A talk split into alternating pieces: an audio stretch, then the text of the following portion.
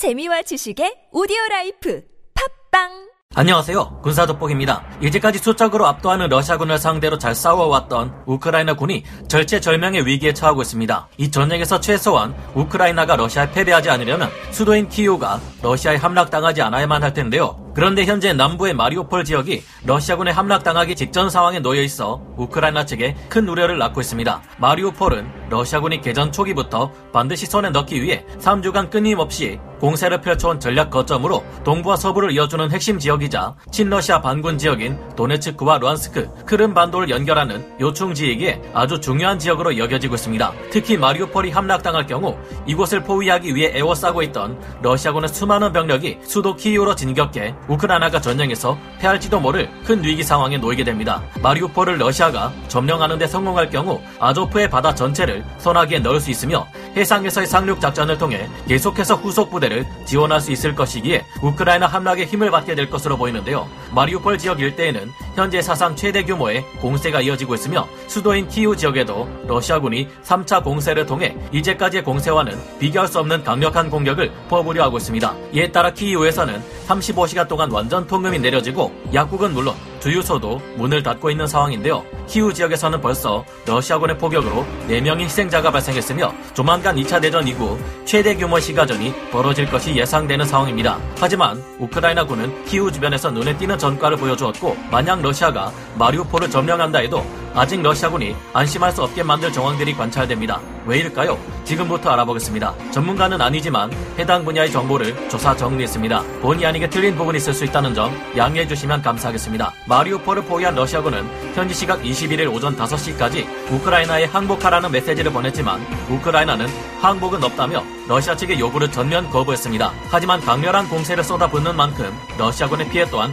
추산하기가 어려울 정도로 크게 쌓여가고 있는 점 또한 분명합니다. 특히 전략 거점인 마리오폴을 차지하기 위해 3주간 이 지역에 공세를 펼쳐온 러시아군은 역사에 남을 만한 피해를 기록해왔습니다. 또한 3월 20일자 전황 지도를 볼 때 키우 남서쪽을 우회 기동하던 러시아군 전력이 사라졌는데요. 대신 키우 서쪽에 있는 06번 도로를 더 넓게 차지하고 병력을 두텁게 포진시키고 있습니다. 한편 키우 동쪽의 브로바리 지역에서 지팡이 모양으로 포진해 있던 러시아군 전력은 현재 곳곳에 고립된 채 돈좌되어 널브러져 있는데 뭉치지 못하고 소규모로 흩어져 우크라이나군의 공격을 받고 있는 상황으로 보입니다. 체르니히우 쪽의 러시아군은 브로바리 지역의 러시아군과 세력을 합치려 했으나 그것이 쉽지 않아 포기하고 체르니히우에 있는 우크라이나군을 포위하기 위해 남서쪽을 둘러싸고 있습니다. 또한 동쪽 카르키우에서 우회 기동하던 러시아군의 존재도 모두 사라진 것으로 파악되고 있는데요. 이 지역들에서 역시나 우크라이나군이 러시아군을 상대로 우세한 전투를 보여주며 전과를 올리고 있지만 문제는 남부의 마리우폴입니다. 지난 주말 오데사 인근에는 러시아군의 상륙 함대가 몰려들 낌새가 있었기에 28기계와 여단을 비롯한 오데사 주력 방어군이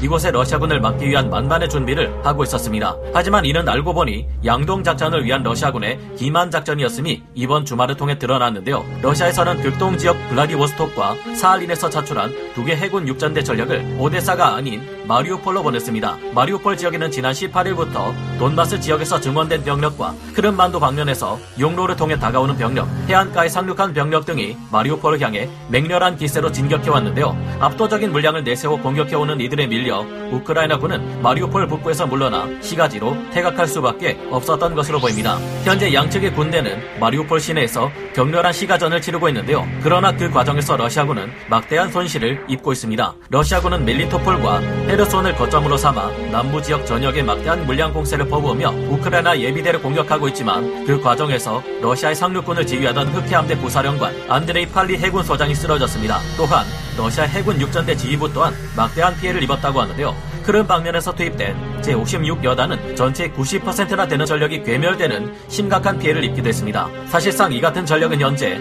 러시아군의 상황상 마지막 대공세를 위해 쥐어짜낸 전력일 확률이 높은 것으로 파악되고 있는데요. 현재 마리우폴에서는 4만 명의 시민들이 대피로를 통해 빠져나갔고 사실상 우크라이나 총참모부에서도 이 지역을 지켜낼 방법이 없는 것으로 판단하고 있어 문제입니다. 3월 18일까지만 해도 오데사의 러시아 해군 육전대 상륙이 어렵다고 판단한 우크라이나의 오데사 방어 병력이 예비대로 놔두고 제28 기계화 여단을 비롯한 전력으로 헤르손을 탈환할 수 있을 것 같았습니다. 그러나 3월 21일 러시아군이 미콜라유 지역으로 북진하며 드네프르강 하류 지역 우크라이나군을 밀어내는 바람에 우크라이나군 헤르손 탈환이 실패하며 마리우폴을 견제하기 어려워졌습니다. 하지만 러시아가 공식적으로 마리우폴에서 저항 중인 우크라이나군에게 항복을 요구했다는 것은 러시아군이 여전히 마리우폴을 완전히 점령하지 못했다는 반증이라는 분석도 있는데요. 병참 문제를 겪고 있는 러시아군 또한 앞으로 더 공세를 지속할 수 있는 기간이 2주 정도밖에는 남지 않은 것으로 파악되고 있으며 마리우폴을 공격한 러시아군 또한 만만치 않은 피해를 입었기 때문에 마리우폴에서 시가전을 치르는 우크라이나 군이